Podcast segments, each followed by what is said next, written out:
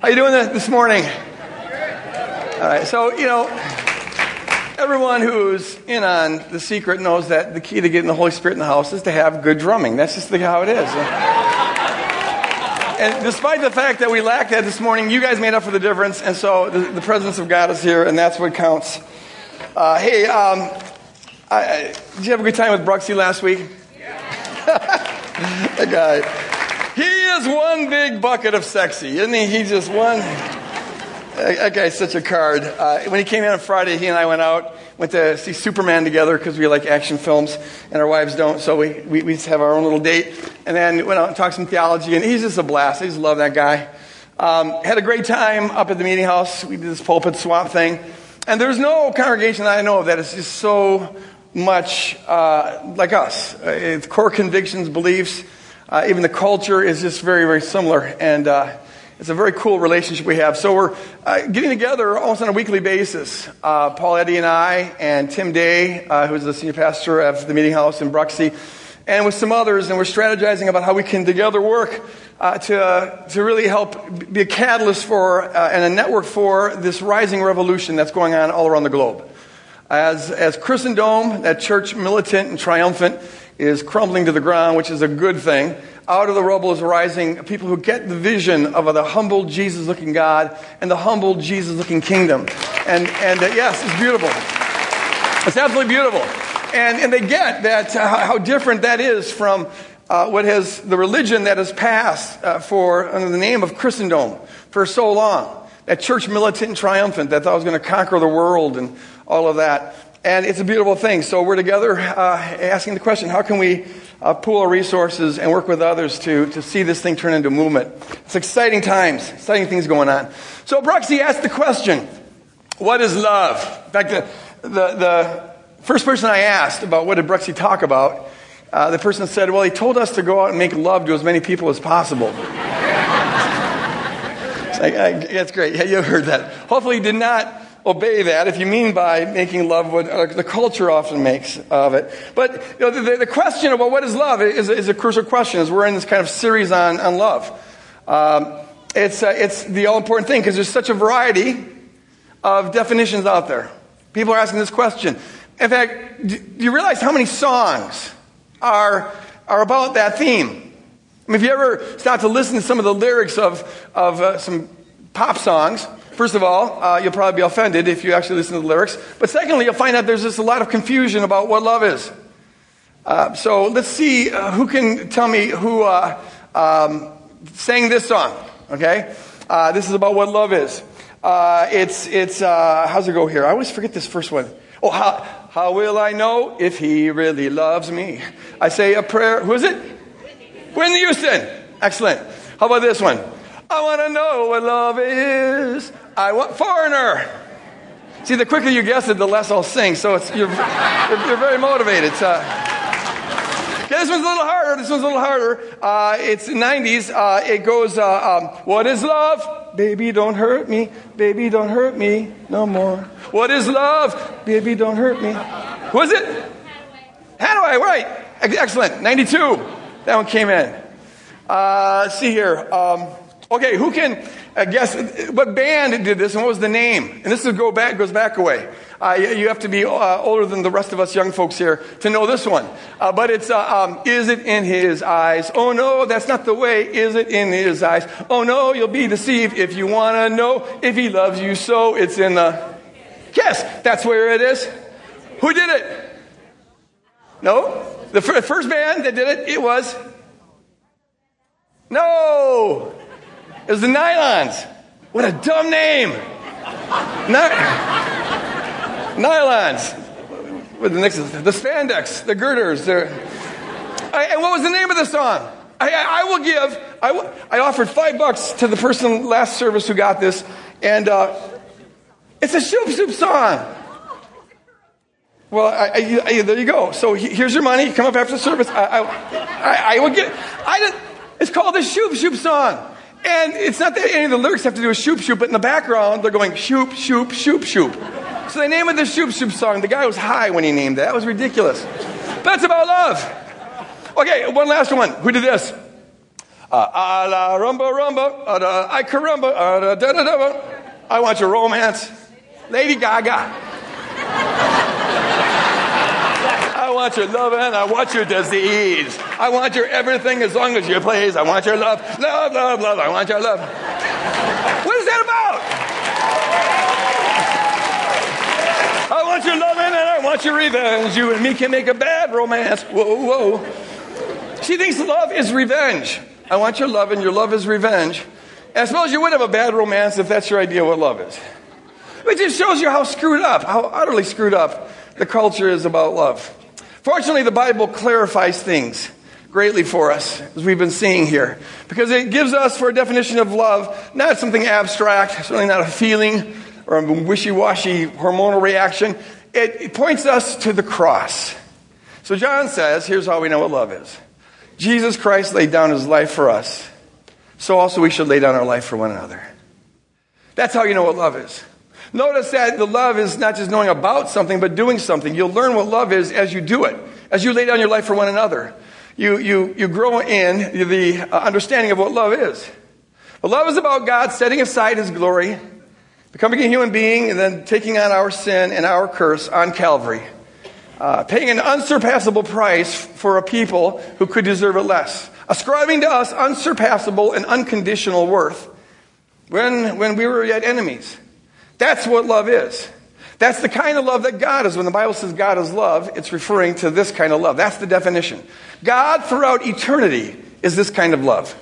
It's an enemy embracing, uh, other oriented, self sacrificial, non violent love.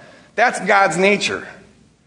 And when God reigns over a life, that's the kingdom of God, the, king, the king's dome. Where God reigns, it will always look like that.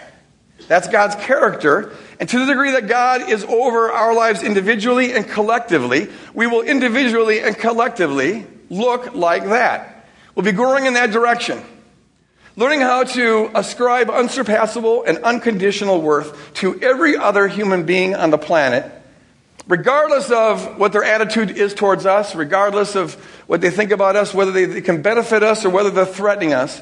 Our, our stance is to be the stance of Jesus where we ascribe worth to them, and we, we manifest that worth by what we're willing to sacrifice for them. Instead of sacrificing them, we sacrifice ourselves for them. That's love. It's the kind of love that the world is not capable of. Uh, to get this kind of love, you only get it by surrendering your life to Abba Father and letting Him download His character into your life. Uh, it's called the Holy Spirit. When you, you, you're born from above and you adopt the DNA of Abba Father. We can't crank this one out on our own. Our self preservationist instincts, our fallen nature is too strong to think we can ever just will our way into this. It only comes from being submitted to Abba Father, which is why it's a, it is the defining characteristic of the kingdom. This is, this is the kind of love where Jesus says, Love your enemies and bless those who persecute you, that you may be children of your Father in heaven. You'll, you'll understand and recognize the true child of the Father when they love in the way that only the Father can love. Other kind of love, everyone else is capable of, but this kind of love is distinctive. It's the trademark of the kingdom. And we've seen in this series that we've done uh, on, uh, on love that there is nothing more important than this. Paul in 1 Corinthians 13 goes so far as to say that it doesn't matter how great your faith is or how right your beliefs are. It doesn't matter if, if you have all knowledge and understand all mysteries and can prophesy and speak in tongues and move mountains if it's not motivated by love and it doesn't, isn't done for the purpose of furthering love, love that looks like Calvary, it's altogether worthless. This is the ultimate deal breaker. Now, if you have this kind of love in your life, well, then your beliefs and other things take on value. But if you don't have this kind of love, then everything else loses all value. It's worthless. It's religious noise, Paul says, clanging cymbals. Um, this is the ultimate test of orthodoxy. It'd be far better to be wrong about the Trinity and the incarnation and the inspiration of the Bible and a hundred other things than to lack love, because to lack love is the greatest heresy. Oh, how we need to get this, this down.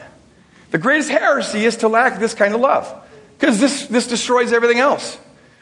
Um, and, and, and so this is the center of the kingdom. This is the all or nothing of the kingdom, the foundation of the kingdom, the essence of the kingdom. We could not possibly talk about anything that would be more important than this living in this kind of love. So, what keeps us from living in this kind of love? Ultimately, it's that we're not sufficiently surrendered to Abba Father. We're still Lord of our own life. And that's going to block the flow of this love. But at the root of the whole thing we've seen here, it's something that people wouldn't ordinarily expect. It's hardly ever taught in the church, and yet it's absolutely foundational if we're going to live in this kind of love. And we've seen that it goes back to the original sin of the Bible the rebellion in the Garden of Eden in Genesis 3. Uh, it has to do with eating of the tree of the knowledge of good and evil. It has to do with judgment. So, in the garden, at the center of the garden, showing that everything revolves around this, there's a provision and a prohibition. The, pro- the provision is God's tree of life. Trust God for life. And the prohibition is God's loving, no trespassing sign, where He says, Don't eat of the tree of the knowledge of good and evil. In other words, don't try to judge like only I can judge. Because to the degree that we judge, we do not love. Judgment for us is the antithesis, the opposite of love. Whereas love is about ascribing worth to another at cost to yourself, judgment is about ascribing worth to yourself at cost to another. And every act of judgment, whether even if it's only thought, every little gossip whisper in our brain, to that degree breaks the flow of love into us and through us. Think about it. Think of any person that you don't love. Maybe you have an absolute hostile feeling towards them, or maybe you're just apathetic towards them, but any person you don't love, why is it that you would withhold love from them? And the answer, if you're honest with yourself and can become self aware and trace it back far enough, the answer is a judgment. You've decided that they don't deserve it. The trouble is, is that God has decided that they do deserve love, as is evidenced by Calvary. So every act of withholding love is rebellion against God. We're saying, God, you are wrong in saying that that person has unsurpassable worth and that I should be willing to die for them uh, because I judge that they don't deserve my love. And if I need to, I'll act as violent as I want against them and be justified in doing it. This is the essence of our fall. This is the essence of the rebellion because it displaces love at the center. And so, if we're going to be free to love, we've got to be a people who learn to be free of all judgment, leaving all judgment to God. Now, that's just against our fallen nature. You have to crucify yourself to do this uh, because we are addicted, all of us, to eating it from the tree of the knowledge of good and evil. Uh, it, it, it, it, pollutes our atmosphere. We absorb it in the culture. It's, it's just intrinsic to who we are in, as fallen people. Uh, to live in the kind of love that God calls us to live in, we've got to die to ourselves and therefore die to any right we think we might have to have any opinion about anybody other than the one that God has. And God's opinion is expressed on Calvary when He dies for them. Our job is to agree with God about that with regard to every single person on the planet. Now, there's a, there's a place, an important place, and I'll, I'll end this series next week by talking about this. Um, that there's a place for discernment where we don't, we don't separate people, but we separate things. Ultimately, there's a kind of judgment about what is true and false, and we need that. What is real, what's not real, what's helpful, what's not helpful, what's consistent with the kingdom, what's not consistent. And we all need people in our life to help us discern this. If we're going to swim upstream in the culture and, and be distinct ambassadors of the kingdom of God, I need people who know me well enough that I've invited in on my life to help me discern areas where I might be blind and areas where maybe I'm backsliding, where I'm, I'm not living consistent with the kingdom. And I know when they point these things out, when they discern things for me, when they ask questions like, Greg, are, are you getting t- too obsessive with your work or your writing? Are you spending enough time with, with, with Shelley? I know they're not judging me. I know these folks, they love me. And that's why they're confronting stuff. We all need that. But that's going to be a, a, fairly small cadre of people who can speak into our life. Outside of that, if a person hasn't invited you in, you only are allowed to have one opinion about them. And that is, as Paul said in 1 Corinthians 2, Jesus, I resolve to know nothing but Jesus Christ and Him crucified. It has to be a resolve.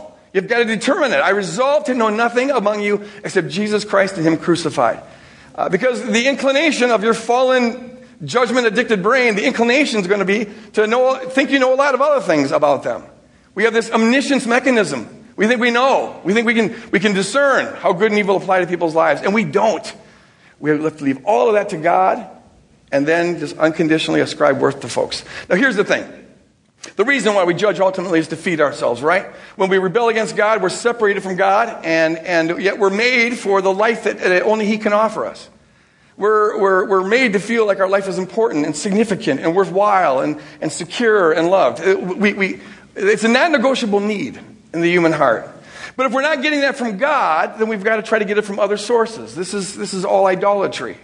Some folks today get their needs met or try to get their needs met in secular ways. This is the kind of the carnal, crass way of, of, of, getting life in Western culture where you, you feel like you're fully alive because of how rich you are, how powerful you are, the kind of car you drive, how sexy you are, how much talent you have, how big your house is, and yada, yada, yada, yada. And that's just the kind of the carnal way of getting life. But there's another way of being, a false way of getting life that is, I think, more pernicious because it's more subtle. It is more common throughout history, and it's the kind of false way of getting life that brings a, a different version of the tree of the knowledge of good and evil, a, a different package of judgments. But it's the greatest temptation to kingdom people, and that's what I want to speak about here for the rest of this message. Uh, it is the religious way of getting life. And it's all the more demonic because it looks good. Uh, people who are serious about God aren't usually too inclined to try to get life from how sexy they are or all the other kind of secular ways of getting life. But we can be very tempted. In fact, I'm sure we are all tempted by the religious way of getting life. If you've come out of a Christian background, you've been conditioned in this. So I want to just uh, put a spotlight on this and, and, and help, try to help, help us see it in our own life so we can begin to get out of it and be free of it. So I'm entitling this message Sociopathic Religion because we'll see here that, that religion uh, is, in a real, real, true sense, sociopathic. Uh, and uh, well, that metaphor will help us kind of get in on, on, on the kind of judgment that why, why it is that Christians and religious people in general are so conditioned to judge and feel righteous for doing so. Right? Sociopathic religion. To get at this, I want to look at the chapter right after the chapter on the fall in the Bible.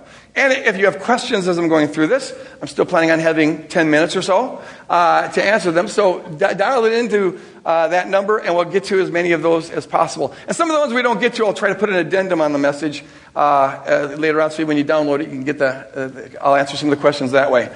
Um, Genesis 4, the chapter of the narrative right after the narrative on the fall. It's the story of Cain and Abel. Cain and Abel were the first two children of Adam and Eve, according to the Genesis story. And here's what it says it's a fascinating passage. It says, Now Abel kept flocks, for he was put in charge of the animals, and Cain worked the soil. He was the farmer. In the course of time, Cain brought some of the fruits of the soil as an offering to the Lord. And Abel, Abel also brought an offering fat portions with some of his firstborn of his flock. The Lord looked with favor on Abel and his offering, but on Cain and his offering he did not look with favor. So Cain was very angry and his face was downcast. And then the Lord said to Cain, Why are you angry? Why is your face downcast? If you do what is right, will you not be accepted? But if you do not do what is right, and you got to know this sin is crouching at your door. It desires to have you, but you must rule over it. Clearly, Cain did not rule over it because the next verse says, Now Cain said to his brother Abel, Let's go out to the field. And while they were in the field, Cain attacked his brother Abel and killed him. And then the story goes on from there. The Lord confronts Cain. Uh, we are seeing here a working out of the tree of the knowledge of good and evil. Kicked out of paradise, barred from the tree of life. Here's what begins to happen to humanity. Um, now, I've heard messages on this passage, and probably some of you have too, where uh, preachers try to explain why God preferred Abel's sacrifice over Cain's. Uh, remember one passage, one, one sermon, uh, the guy was saying, Well, see, Abel brought his firstborn, his, his very best to God. So God was pleased with the sacrifice. But Cain didn't bring his, his very best.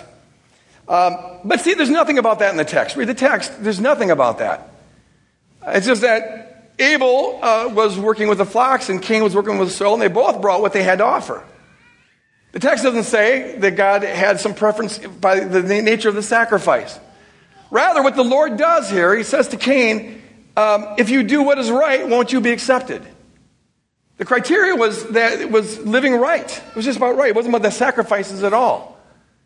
Apparently, Abel was living right, and that's why God accepted the, looked on his sacrifice with favor but with Cain, Cain apparently wasn't living right. That's why the Lord warns him about sin crouching at the door. And that's why his offering wasn't accepted. In fact, if you read the passage carefully, And I actually began to notice this last week when I was talking with Brooks. He went out to eat and we got talking about this stuff. And something he said just kind of inspired this message I'm giving right now. But uh, here's the thing there's nothing in the passage that suggests that God commanded them to make an offering. It doesn't say God anywhere commanded them to make a sacrifice. This was something that Cain and Abel just decided to do. Wasn't God's idea. See, there's something in, in the, the human heart when we're separated from God. If we don't try to meet our need in a secular way, well, then we try to meet it in a religious way, which means we're, we're concerned about God. And um, uh, when you're concerned about God and you feel this gulf, this emptiness, the natural instinct is to try to do something to repair it, to cross the gulf. This is the origin of religion. Where humans say there's something we can offer, something sac- we can sacrifice, something we can do that will please the God or, or appease the gods. Read the history, study the history of religion, it's all about this. Uh, what are the things we need to believe and the things we need to do and the things we need to sacrifice in order to get God to like us or the gods to like us? And so Cain and Abel, I think, just sensing this separation from God, they come up with the idea of, of sacrifices. It wasn't God's idea. You find God acquiescing to this human need for sacrifices in the Old Testament. Read the book of Leviticus, and some of it's pretty gory. I mean, especially if you're an animal lover like I am, some of it's really offensive. It was, you know, you, they get instructions about how many times you got to twist the pigeon's head before you pop it off and sprinkle blood on you and kill this goat and that calf and this lamb and everyone's getting slaughtered and all that stuff. And it looks like you get this impression that Yahweh is sort of this bloodthirsty God who's like, yes, I want more animal sacrifice to me. But actually, that, that's God. Just act, it, it's humans who need that sacrifice, not God. And they talk about it being a sweet aroma to God, like he's up there going, mm, I do love the smell of that, that, that sacrifice pigeon. Uh, but we know from the New Testament that God's not like that. In fact, Hebrews tells us that that stuff didn't accomplish anything. It didn't remit sin or anything like that. God doesn't need to spill blood in order to forgive. Humans, for their assurance, need this. So God says, okay, I, will go along with it, just like he does with kings. You know, he doesn't want the Israelites to have a king, but the Israelites cry, we want a king. We don't feel secure without a king. So God goes along with the program. And once he stoops to go along with the program, well, you read the narrative after that, and it looks like he's really in favor of kings, and he blesses the kings and, and all this kind of, kind of stuff. But it wasn't his idea to start with. Same thing is true of the sacrifice. This is just the things that, that, that human religion does. Human religion. It tries to bridge the gap between us and God by things that we do. Things that we believe and things that we offer and sacrifices that we make. Uh, but it's not. It's interesting that the first act of violence, notice this, the first act of violence recorded in Scripture is religiously motivated. And the, the, the reality is that religion has been one of the main, probably the dominant motivator for violence throughout history. More blood has been shed for religious reasons than any other reason. You see, religion is the opposite of the kingdom here. Religion is about us trying to find a way to get to God, the Tower of Babel kind of thing. Uh, we, we, we got to find a way to cross this, this gulf on our own. But the kingdom is the exact opposite of that. It, it's about people who despair of ever being able to cross that bridge on our own. We know that we can't do that. And so we just throw ourselves before God in His mercy and trust God's character enough to come to us. And so the kingdom is about God coming to us. And when God comes to us, God's the one who dies. But when we try to get to God, we end up killing other people. What Cain essentially does is he kills the competition. He's looking at this thing. God's just saying, hey, live right and you're going to be okay. But Cain is, viewing this as religious competition. And he's got to kill the competition. It's this kind of king of the hill. That's what always happens with idolatry. Who's king of the hill? Uh, who, whose religion is best? Whose beliefs are best? Whose sacrifices are best? And there's always been an impulse on the part of religion uh, to, to control and, if need be, kill the competition. Because we get life from believing that we alone are the right ones, that we alone are the special people, the holy people, the chosen people uh, who have the right beliefs and the right sacrifices and things of that sort. Religion is the opposite of the kingdom. I get asked sometimes on planes, especially if, if someone sees me reading a, a, theology book or the Bible or something, they'll say, oh, oh, are you a religious person? And my answer is always, heck no. No way. Uh, and it gives me an opportunity to explain the, the massive difference between religion and the kingdom. They're two very different things. Three years ago, I got invited to debate uh, Christopher Hitchens. Anybody you know who Christopher Hitchens is? Or was? he died this last year, but he's one of these uh, real outspoken atheists, a real critic of uh, Christianity, and wrote the book God is Not Great. Um, and, and so I was invited to this debate, and I was initially uh, inclined to accept it. I thought this would be fun, and uh, I would enjoy this. But what's the topic about? And it was put on by the BBC uh, channel, and, and it was going to be on. It, the question was Is religion good or bad for society?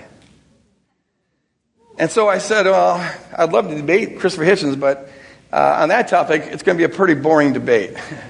Because I suspect we're going to be pretty much arguing along the same lines. I mean, I, I don't think really we're worse off because of religion, but we're not better off. Uh, all religions, including the Christian religion, they do some good and they do some bad. But there's always an inclination towards violence for them, and, and I, I think religion is the problem, not the solution. The kingdom of God is not a religion. The kingdom of God is just a bunch of people who come to know the true God through Jesus Christ and are being transformed by His love being poured into their life. That's it. There's nothing religious about it because we're not coming up with a system of things to try to appease the God. No, we trust that that's already been taken care of. Uh, the cross is the death of religion. If you understand what the cross is all about. Amen. Amen. That's why I, I wrote a book, Re- Repenting of Religion, and Bruxy wrote a book, The End of Religion. And we just are not fans of religion. It's, it's not a good thing. Now, here's, the, here's what I want us to see. Because we've all been, at least many of us at least, have been affected by this religious virus, this religious way of, of getting life. And it's the main obstacle uh, to the kingdom, the kind of idolatry we're most tempted with. Um, I, I, I, think about it in terms of uh, sociopathology. Is the analogy I use in uh, uh, repenting of religion. A sociopath, most of you know what, what, a sociopath is. They can be very scary people because they're people who, uh, either for biological reasons or the reasons of their upbringing, whatever it is, they lack a capacity to experience genuine human emotion. They lack a capacity to empathize with people, to enter into the life of another, to see the world from another's perspective. Uh, so a true sociopath lives in a world of objects where people are just kind of cut up boards. And, and it's a world of objects that they use to meet their own needs. A true sociopath has no conscience. They, they, don't, they, they can't conceive of others experiencing pain. So they're profoundly narcissistic. Um, a, sociopath is someone, because they don't have the reality of human emotions, they become, all they know is behavior. Behavior that can be used to get things. And so the meaning of the word love for a, a, sociopath is simply the set of behaviors that get associated with the word love. They don't know the reality of love. Or the word compassion. The meaning of that for a sociopath is simply a set of behaviors um, uh, because they don't have the reality of, of feeling compassion. And so sociopaths can be incredibly brilliant at mimicking behavior, parroting behavior, because that's all they know. That's their whole reality. And they don't even know that they're missing anything. This is just what they think the, the word means. I, I, I worked with a young lady at a juvenile home when I was in seminary uh, who was diagnosed as having being a sociopath. And it was, uh, it, it was uncanny how she could, she could in one moment seems so loving and kind and, and empathetic. I, even crying uh, as she's in solidarity with a friend of hers whose boyfriend just, just dumped her. And she's crying and, oh, this is terrible, this is terrible. But she was doing it to get something. And as soon as she got the favor that she wanted, she turned against this girl and just got vicious on her, ripping her up, calling her all sorts of names, saying the boyfriend was right to dump you. And in fact, it turned out that she had, this girl who's a sociopath, slept with the boyfriend the night before, and, and that's the reason why he dumped her, this other girl. And went and totally just destroyed this girl. Going from this appearance of, of, of compassion to this demonic cruelty in a, in a, in a, in a, second. Because it was all about the behavior. Now, that is, I think, a good analogy for what religion does. Here's why. We are in this fallen world, separated from God. Our nature is really on a spiritual level to be sociopathic. We're spiritual sociopaths. We are dead in sin, Ephesians 2 tells us. Dead. We lack the capacity in and of ourselves to experience and be transformed by the real life of God. We need God the Holy Spirit working by His grace in our hearts to begin to enliven us, to bring us back, to, to wake us up, to give us some of that reality. But in and of ourselves, left to ourselves, we don't have that. Now, if we're, what we do sense is that we're empty. We sense something's wrong. And so we try to fill that void in our life. We want to feel fully alive. And if the way that we're going to do that is through religion, then what, what happens is we just study behavior. We, we live in the question. And this is the version of the tree of the knowledge of good and evil we're going to eat from. The question is, is, is uh, what beliefs do I need to have? What behaviors do I need to have? What sacrifices do I need to have in order to bridge the gap between me and God? We're trying to get to God on the basis of the right things we believe, the right things we do, and, and all the rest. But that's all we know is the exterior. We don't have the genuine life. These things aren't done to express a life we have. Rather, these things are done in place of the life we don't have. Oh, that came out just right. These things aren't done to express a life that we do have. They're done in place of the life that we don't have. Yes. We're, we're, we're, trying to, so we're not getting life from God. We're getting life by what we think we know about God and, and the right things we do for God and, and all the rest. But like a sociopath, what that does, this is why religion is so damaging. It conditions us to be hyper vigilant on, on, on behaviors, on, uh, um, on who's doing it right, who's doing it wrong, who agrees with us, who doesn't agree with us. I, I use the analogy in the book Repenting of Religion of a, of, of a sociopath who wants to be a good husband. Um, he gets life from looking like a good husband. Now, he doesn't have the reality of what a good husband has. He doesn't genuinely know how to love and have compassion uh, for his spouse. But he, for whatever reasons, he decides he wants to be a good husband. It's a good analogy because the kingdom is a marriage relationship with, with, with Abba Father, right? And so, this guy, since he doesn't have the reality, he'll study, he'll study the behavior of good husbands. He'll read books on what it is to be a good husband. He'll notice that, that, when the uh, wife is, is, is sad, the good husband comforts the wife. And when the wife is worried, the good husband has encouraging words. And, and when the, the wife is angry, the good husband apologizes, even if he doesn't know what she's angry about, because that's what good husbands do. And he'll just observe these behaviors, take notes, he'll become an expert. And then he'll become, because this is his whole life, he'll become hyper vigilant and noticing how, how other people don't uh, match up to the criteria of a good husband. And he'll feed off the contrast because he thinks he is a good husband because he does all the right behavior. Um, and, and so he, he's been trained to notice and observe carefully all the things that people do right and all the things they do wrong. He may even have an impulse, since this is his life, his, he gets worth from this, to, to try to legislate that because he's the expert. He believes he knows it best. And, and thinking that behavior can make a, a good husband, not realizing that it takes more than that, he might even try to legislate that, to control that. Let's pass laws that forbid husbands to have behavior that's anything less than perfect. Thinking that you could create a good husband just by having a law that prevents them from ever acting like a bad husband. Not realizing that it requires a whole lot more than that. This guy, this sociopathic husband, could look very good on the outside. A lot of women would look at, at, at, his wife and say, Man, what a lucky woman she is. He just is so compassionate, kind, loving. Oh, how sweet. Harry, why can't you be like that? But see, the wife, I submit to you, would, before too long, come to know the difference. Uh, think about what it'd be like to be married to a person like this. In some ways, he'd be too perfect. He says all the right things, but he seems to, he, it's too rote, it's too predictable, it's too formulaic, it's too robotic. And, and, it never varies. There's not any kind of spontaneity. There's no creativity. And then if there's situations that happen that he hasn't studied, he doesn't know what to do. You know, he's at a, a complete loss. She would begin to sense that there's something lacking here. What's lacking is the reality that other husbands have. Uh, and they involve, involve their behavior as a way of expressing the reality. This guy lacks the reality, so he's just trying to leverage everything on the behavior. This is religion, folks. This is religion. And so it conditions us. If we're in a sociopathic form of Christianity, where we're not getting all of our life and worth from God, but instead we're getting it from how, how right we are before God or how, how good we are, or our belief system or whatever, then we will be conditioned to be judges. We'll be conditioned to be observing how uh, some people agree with us, some don't. And some people do unbiblical things and, and, and, and some do. And, and, and, and, and instead of maximizing our sin and minimizing others like Jesus tells us to do, we'll minimize our own sin and maximize others because this is a, a form of life for us. And if you're involved in sociopathic Christianity, then there'll be an impulse, not just to judge, but to rule because you're the expert. Church has done this throughout history. We're the ones who know uh, the, the right things to do for God, and so we'll try to legislate it and pass laws on it, thinking that you could create a godly society just by having the right laws. There's always been an impulse on the side of religious people to control society. Have you noticed that? And they, they want to control because they're the righteous people.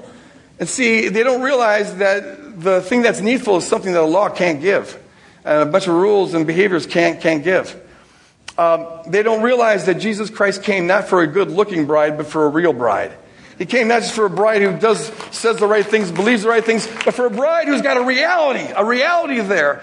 And, and yeah, the bride maybe is screwed up in a lot of ways. We are. And got a lot of mud on her. We are. And, and, and falls fat on her face a lot of times. We do. But at least this bride's got a reality and is moving in the right direction. He came for a real bride, praise God, not for a sociopathic bride who just looks good on the outside. To live in the kind of kingdom love that we're called to live in, folks, we've got to get free, completely free of all sociopathic religion. Uh, there are folks who have, I've, I've been told this, coming out of their sociopathic background. They were conditioned to feel guilty if they ever loved anyone for free. They, were, they felt guilty if they had friends who had lifestyles that they were conditioned to notice, because we're conditioned to notice some but not others. And, and with these friends, they felt guilty unless they point out their disagreement with them. They feel guilty if they love the way Jesus loved. If they're hanging out and, you don't point out their sins, like that's what Jesus did at parties when he was with the tax collectors and the prostitutes, no, he just loved them. Uh, the religion blocks the flow of the kingdom, and if we're ever going to live in the kind of kingdom love that we're, we're called to live in, we've got to get all of our life from God, renounce getting life from how our beliefs and our behaviors and every other kind of idolatry, get all of our life from God, and then leave all judgment to God, all of it. Every ounce of judgment we leave to God. We trust God's character to give us life, and we trust God to run the world. We, we, we trust the provision, and we honor the prohibition. Uh, we can only love like this insofar as we're committed to leaving all judgment to God. Uh, one more verse, and then we'll get to questions. Paul says it like this. I love this passage. He says, Do not take revenge. Ek dikeo. Dikeo is the, the, word for justice or righteousness. And ek dikeo therefore means taking righteousness for yourself. You get to define what is righteous. That's what, it, what revenge is all about. You take justice into your own hands. It's eating from the tree of the knowledge of good and evil. Paul says, Do not take revenge, my dear friends, but leave room for God's wrath. So when you're judging another person, you're crowding God out. That's God's job. I trust that at the end of time, He'll take care of, He'll, he'll right all wrongs. Uh, but when you're, when, you're, when you're exacting vengeance here now, you're playing God. You're not leaving any room for God. You're taking over His job. It's exactly what James says in James 4 eh, 11 and 12. And then he says, For it's written, remember this Old Testament verse, it is mine to avenge. Same word there, ekdikesis. It's mine to avenge. Only God can take justice and righteousness for himself. I will repay. You don't need to. On the contrary, note that, on the contrary, what it is to do the opposite of this. The judgment is over here. We take vengeance for ourselves. Whether it's just in our thought or our word or our deed. But the opposite of that is then to feed your enemy when they're hungry and give them something to drink when they're thirsty.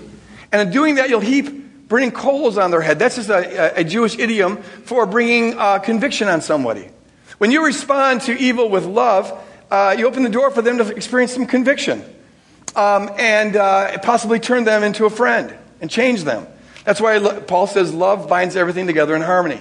But if you respond to evil with evil, retaliate the whole tit for tat, mindless cycle of violence game that's been going on throughout history, well, then you just lock people into their stance against you. You just, in their mind, you just justified their, their, their animosity towards you. So then Paul says, don't be overcome with evil, but overcome evil with good. The only way to keep from being defined by the evil of the world is to opt out of the game.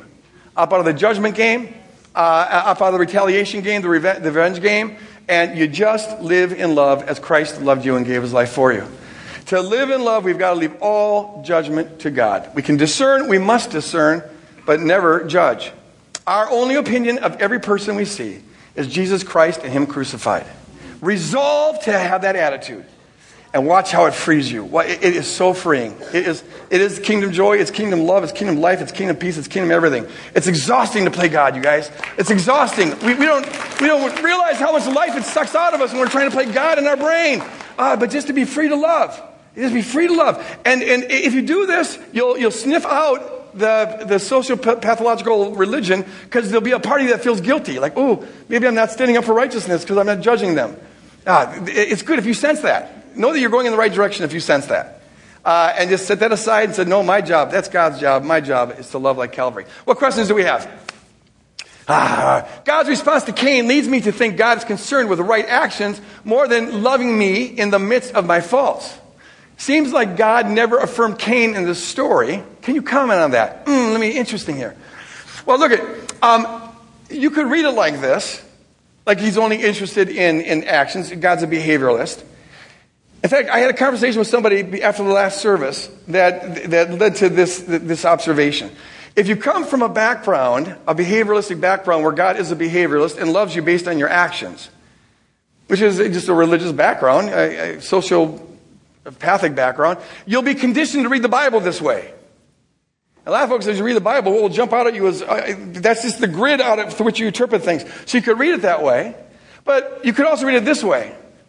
That the kind of right living that, that God is looking for is the kind of right living that comes out of a right relationship. If you do it as right. Um, and one of the things to do what is right is to be rightly related to me, the way Abel was. I don't know. We're not told. It's not the point of the story to let us in on all the details of what's going on in Abel's mind versus Cain's mind.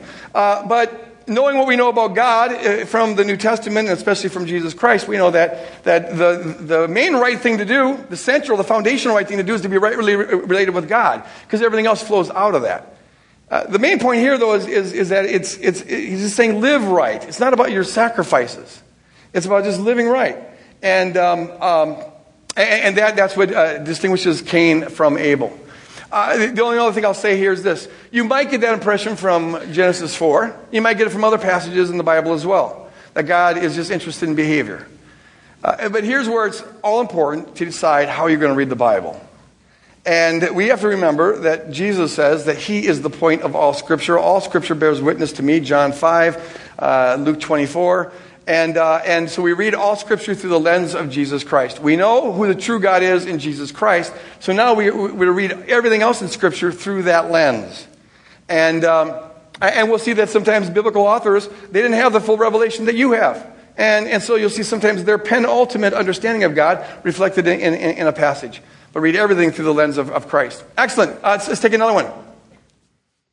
Am I judging someone if I take them to court? That's, that's very good. That's, that's a very, very good uh, question. Well,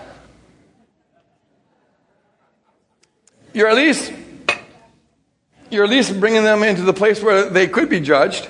Uh, here's what makes this a, a, complex thing.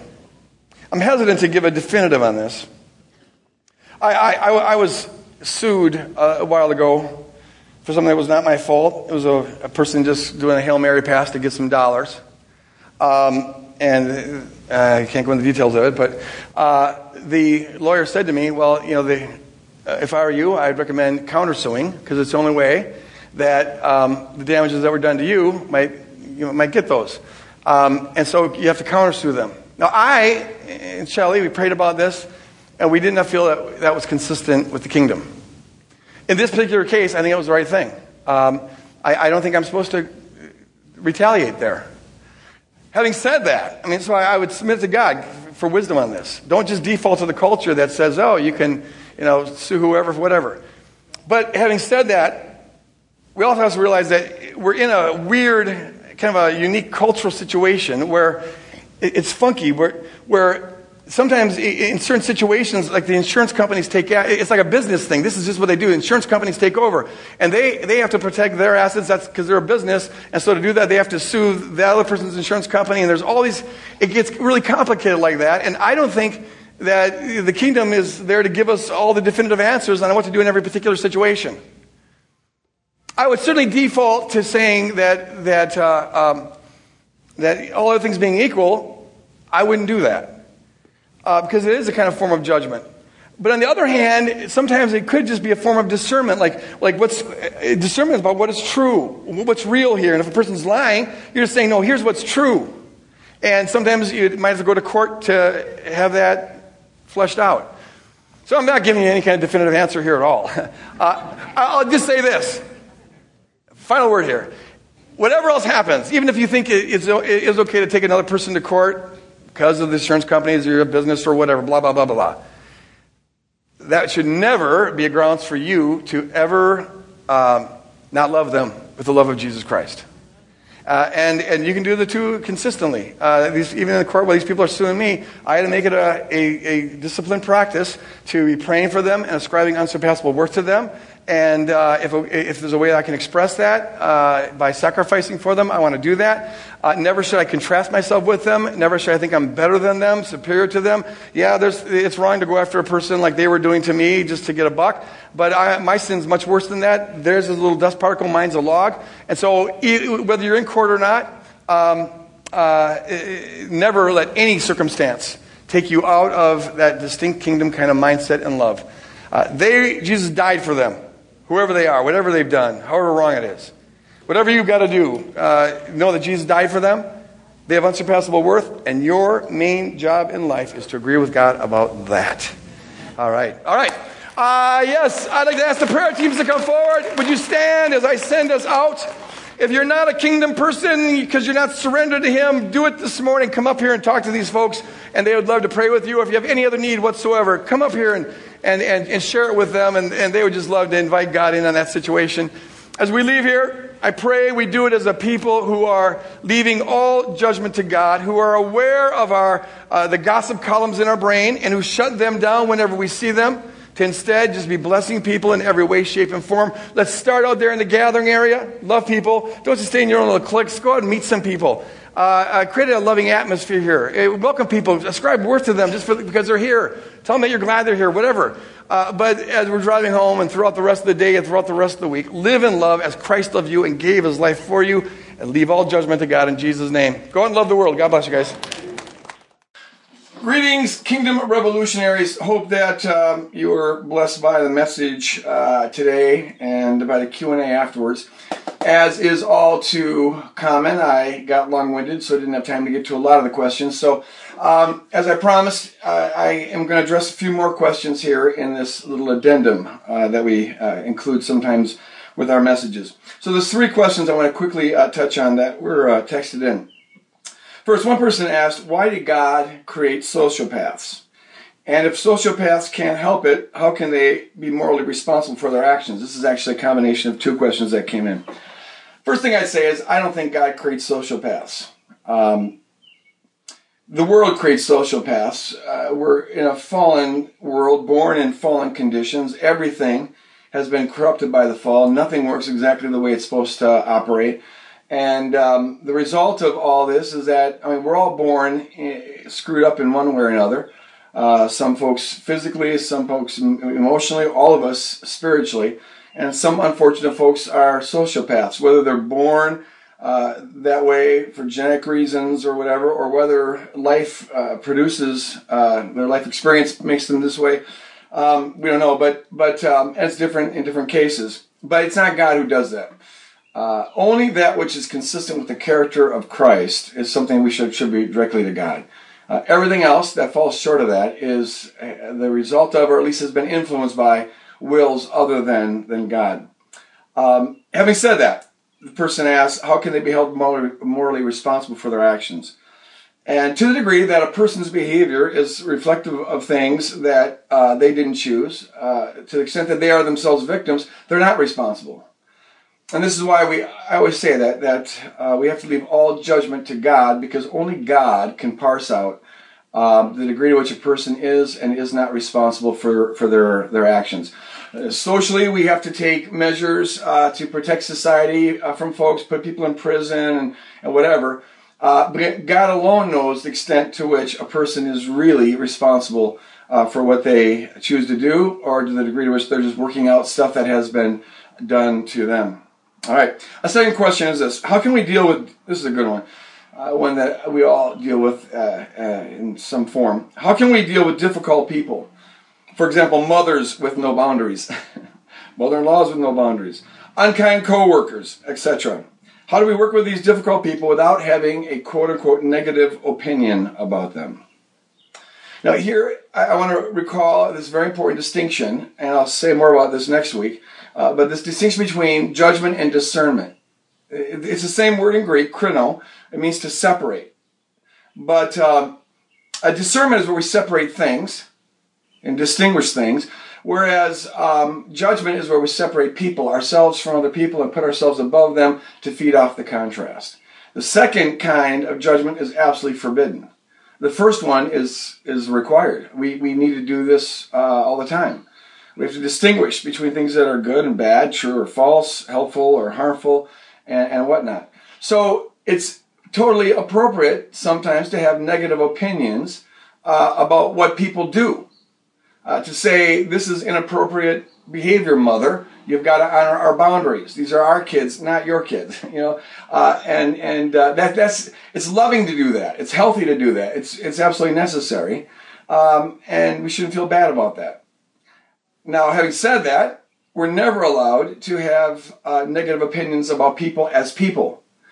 Uh, look at God ascribes unsurpassable worth to us despite our behavior because our, our essential worth to God isn't about our behavior. So also we're, we're called and empowered to ascribe unsurpassable worth to others uh, despite their behavior because their essential worth isn't about their behavior. Their essential worth and our essential worth is defined on Calvary where God says uh, we are worth God dying for. We have unsurpassable worth. And so, even as we have to distinguish between be- uh, good behavior and bad behavior, and helpful and harmful behavior, and have to say that out loud and put boundaries in place and deal with difficult people, even as we do that, we have to be ascribing unsurpassable worth to them. Um, and um, and it, reflecting Paul's attitude when he says, I, I have decided to know nothing other than Jesus Christ and Him crucified. 1 Corinthians 2 2. That, that's what defines the core worth of every human being Jesus Christ and Him crucified. And we have to look at everybody through those lenses. Then the final question is this. This is, this is also a really good one. If self sacrificial love can only be downloaded by God to believers, as you say, how can we explain non believers who demonstrate this kind of love? Gandhi, for example. Now, here's the thing I, I said that only God can download his character into a person's life. I didn't say that that's exclusively for believers. Um, Acts 17 tells us that God is at work at all times, in all places, in all situations, uh, trying to get people to grope for Him or seek Him and possibly find Him, Paul says, though He's not far from any of us. God is a God who loves every human being He's ever created and is at work in every human being's heart to try to get them to seek Him, get a hunger for Him, and find Him insofar as their, their particular situations in this world allow that to happen. Um, and it's, it's rare, but I think there are times where there are people who are open to God to the degree that God is able to download his character to a significant degree in them, despite the fact that they don't know Jesus Christ as their Lord and Savior, for whatever reasons. And only God can judge the extent to which they don't know Jesus because uh, of circumstances outside of their control or because of a rebellious will or whatever. Uh, that we leave that to God. But um, this isn't the exclusive claim of, of, of Christians. Um, it, it's all the more impressive, actually, when you find someone like Gandhi who uh, manifests Abba's character, uh, despite the fact that he doesn't explicitly know Jesus as his Lord and, and Savior. But knowing who God is, as defined on the cross, when we look at the world and we see people who demonstrate that character, we can say that God is to that degree reigning in that life. And that's not to say anything about, you know, where they're going to stand the final judgment or anything like that. It's just noticing that that reflects the, the character of, of, of, Abba Father. These people are, are receiving Abba's character and reflecting it in their lives. That's rare, but I think it does happen. At the same time, I'll end with this. Um, the New Testament reserves the, the, the concept of the kingdom of God only for that group that is manifesting Abba's character with the explicit acknowledgement that Jesus Christ is Lord. That's the kingdom of God. And so I, am going to hesitate to say that Gandhi was manifesting the kingdom of God, even though I want to admit that he's reflecting God's character. Um, I, I, think it's consistent with Scripture to reserve the title kingdom of God for that group that is explicitly and consciously submitted to Jesus Christ as Lord, and therefore is is uh, manifesting His character. And the the burden on my heart is is that um, while I'm impressed with folks like Gandhi who manifest God's character without explicitly acknowledging Jesus, um, I'm concerned for those who do explicitly acknowledge Jesus and yet don't reflect Abba's character. That's what concerns me. And that's why I preach this message uh, passionately for the church to embrace this calling uh, to manifest Christ like, cross like love uh, towards all people at all times and all situations. No ifs, ands, buts, exceptions, or anything. Uh, love your enemies. Bless those who persecute you, that you may be children of your Father in heaven. God bless you guys. Live in love as Christ loves you and gave his life for you. Take care.